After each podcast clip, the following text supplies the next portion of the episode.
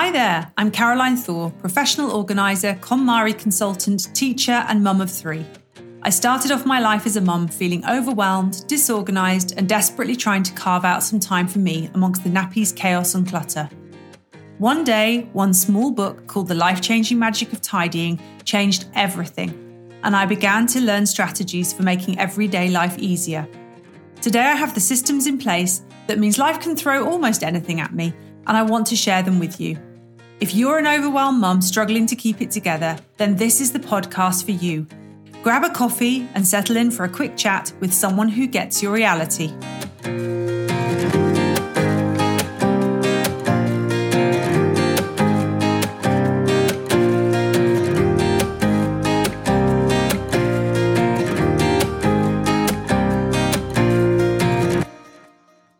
Hello, and welcome back to the Living Clutter Free Forever podcast. I'm Caroline, a professional organiser and KonMari consultant. Before I get started on today's topic, I wanted to talk about something that happened last week. Last week, I did free online workshops, and there were people there from all over the world and what I thought was completely brilliant was that several people had come to the workshop having heard about it on my podcast. It blows my mind. So I'd like to give a shout out to Katie from New York and Emma from Sweden, who found me in Germany and we were able to connect. And I thought I'd just say how lovely it was to have met them.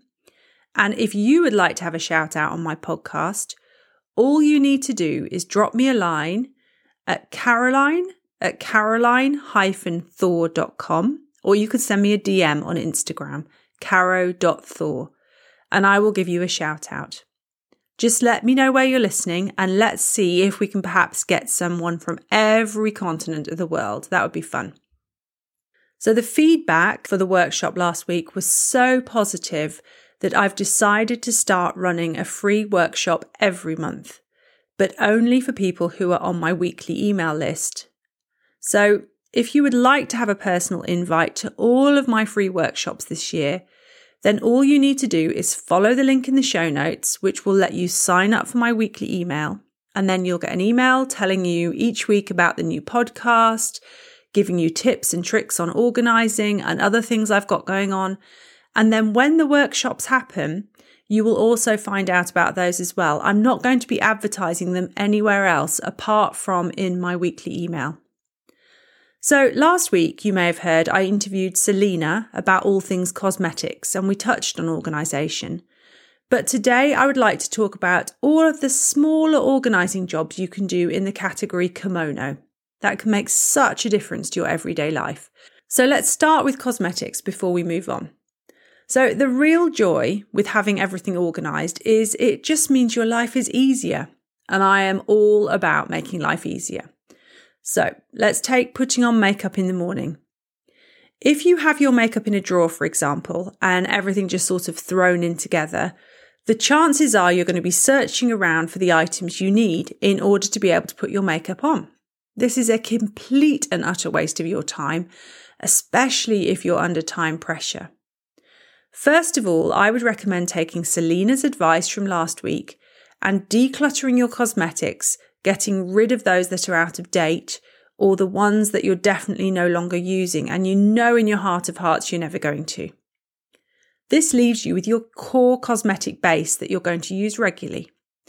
It might be you have some colours or products that you know are only for certain occasions, so perhaps you'd only wear them if you were going out for an evening. And that's absolutely fine. But you don't need to have them in with your everyday products. So, what I recommend is taking those products that you know you don't use very often and storing them separately. So, you only have available to you the ones that you're going to be using every day. I have a small container in the bathroom. It's actually um, a mug with a picture of a cat on it, and I just love it. It sparks joy for me.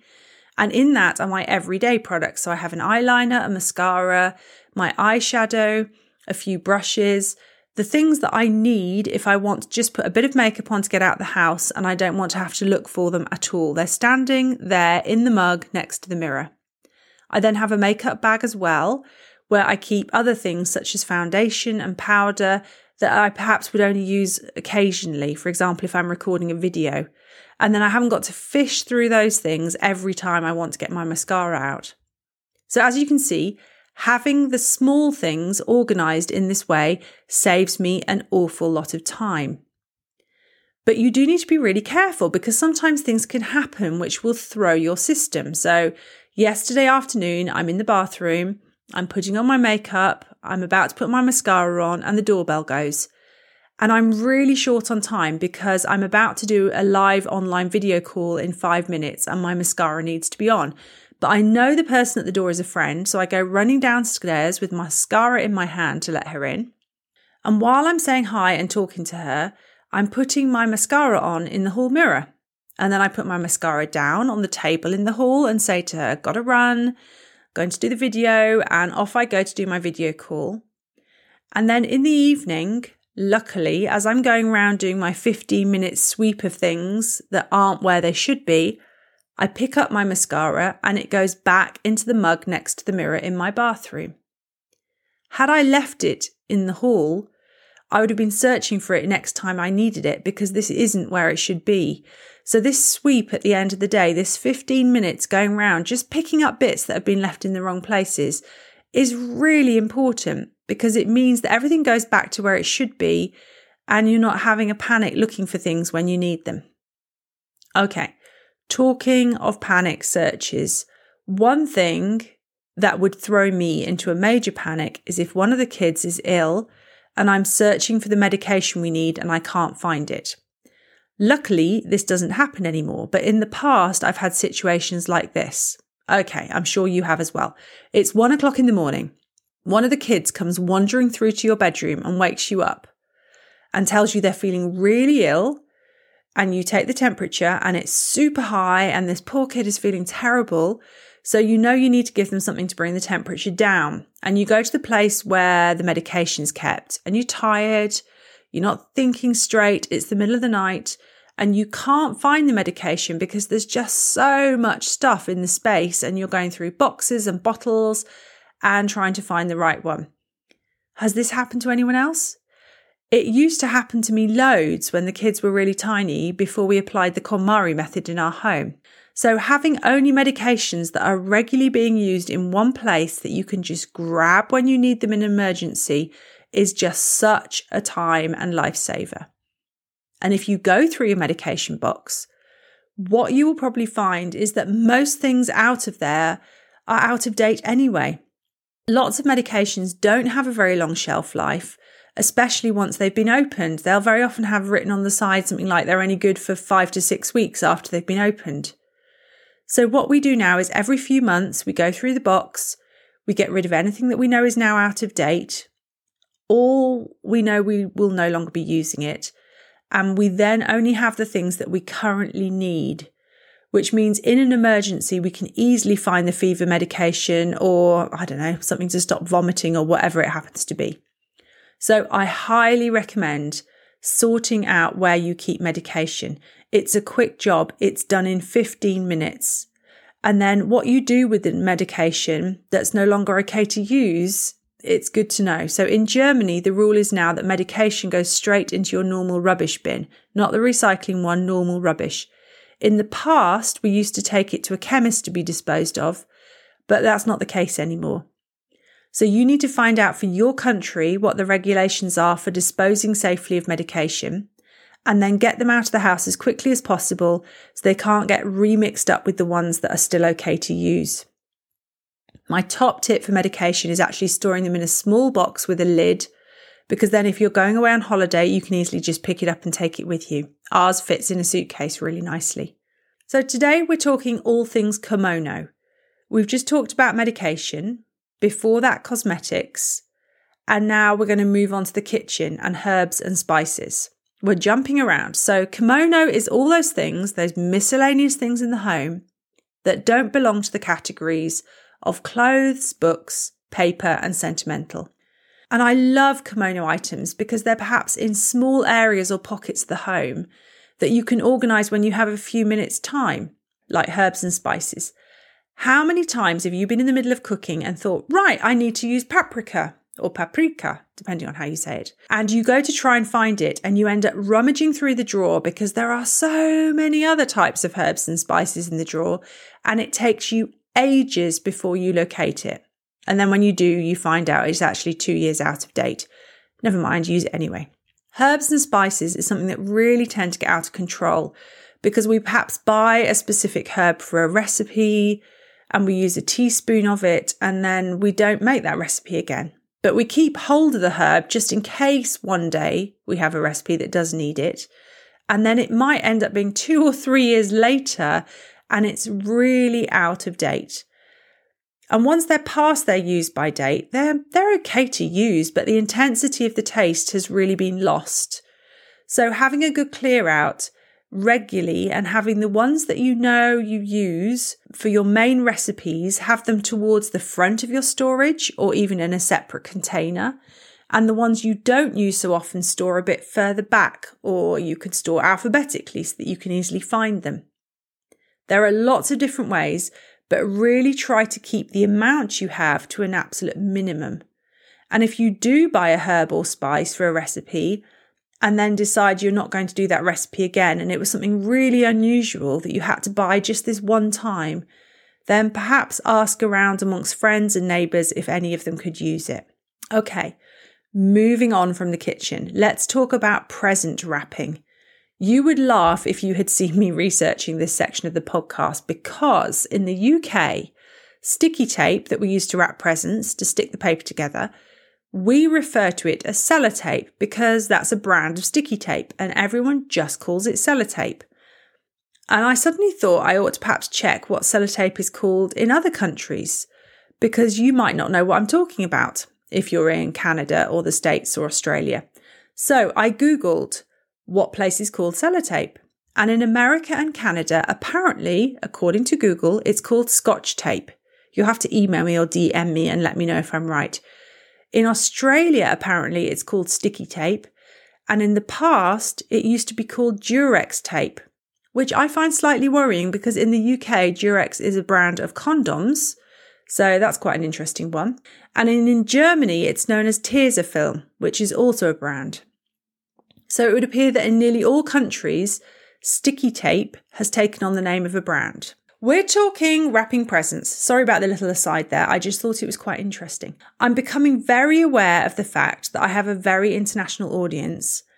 And often, when I'm perhaps talking about things in British English, other people in parts of the world might not know what on earth I'm talking about. Um, another example would be where I keep my clothes. I would say I keep my clothes in a wardrobe, whereas in other parts of the world, you say closet. So I'm becoming a bit more aware of who's listening and I'm trying to make sure that I include words that you all understand. And if at any point in a podcast you hear me talk about something and you're thinking, nope, not got a clue what she's going on about, then please drop me a line because I would love to know and then I can address it in the next episode. Okay, back to present wrapping. It's really helpful if you have all things to do with wrapping presents in one place. So, wrapping paper, gift bags, any sellotape, we'll call it sellotape for now, ribbons that you might need or little things to stick on the front as decoration, a pair of scissors for cutting paper and ribbon and sellotape, and then little gift cards. If all that's in one place, it's very, very easy for anyone in the family to wrap a present. And as long as everyone learns that that's where things go back to, then the next person that comes to wrap a present will find everything ready. The problem is, however, that we just very often have too much stuff to wrap presents. When we bought our house three years ago, they had left a lot of things in the home for us to take over, and we'd said that was fine. We had a lot of clearing out to do, but that was part of the deal. But one of the things we found was what felt like a lifetime supply of Christmas wrapping paper. I kid you not. We've been here three years now, and I have still not needed, and will not need for quite some time, to buy Christmas wrapping paper. It's not necessarily what I would have chosen to use, but it's too much of a shame to get rid of it. So I'm using it up, but it really was a huge amount. So I always have two different rolls of wrapping paper for birthday presents. One that's very neutral that perhaps adults may prefer, and then one that's perhaps a bit more fun that children may prefer. And I also have plain brown wrapping paper, which is actually environmentally the absolutely best thing you can be using. And it's what we are going to be moving towards in our family soon. And then if I need to send a parcel, I've also got brown wrapping paper available as well. So go through, have a look at what you've got. And if you've got bits and odds and ends that actually you know are never going to fit any size of present, then put them in the recycling. Or another great idea is if you collect together all the bits you know you're never going to use, put them in a box or a bag and ask at a local school or kindergarten if they would like them for their craft corner. They would probably love to have them. And then your leftovers are going to a good home. Have a good clear out. It means next time you come to wrap a present, it'll be quick and easy, and you've got everything there you need. A client of mine recently had um, a brilliant present wrapping bag solution for keeping everything inside. It had compartments inside and it had a zip up the side, and it meant everything was kept in one place. I'm quite fortunate. I've got a small cupboard that's available that I keep all our wrapping things in. In the past, I used an old milk crate, one of these old metal milk crates, and I had all the wrapping paper standing up in there, and it looked really cool, and I loved it. But the problem was it was getting very dusty. So I've moved it into this small cupboard that I have available. So try to find one place in the home, a drawer, a corner inside a cupboard where you're going to have your wrapping things and then make sure everyone knows that that's where they go back to. Problem solved. So finally, let's talk cleaning products. Hmm, they're a bit of a tricky one. We have a tendency to just store far too many cleaning products in our home. And very often, the reason for this is, and nod at home if you agree with me, we get sucked into these buy one, get one free, or three for the price of two offers that the supermarkets are doing on these sort of products and think, oh, that's a good bargain. And I use that product, I'll get it. So we bring them home, and the next time they do the offer, we fall for it again. And we end up with perhaps nine of something in a cupboard at home, which it's going to take us ages to get through. So try to keep your backstock to an absolute minimum have one spare, perhaps two max, and then decide where you're going to keep your products. So, cleaning products, gather them first from the whole home all together. I mean, literally everything.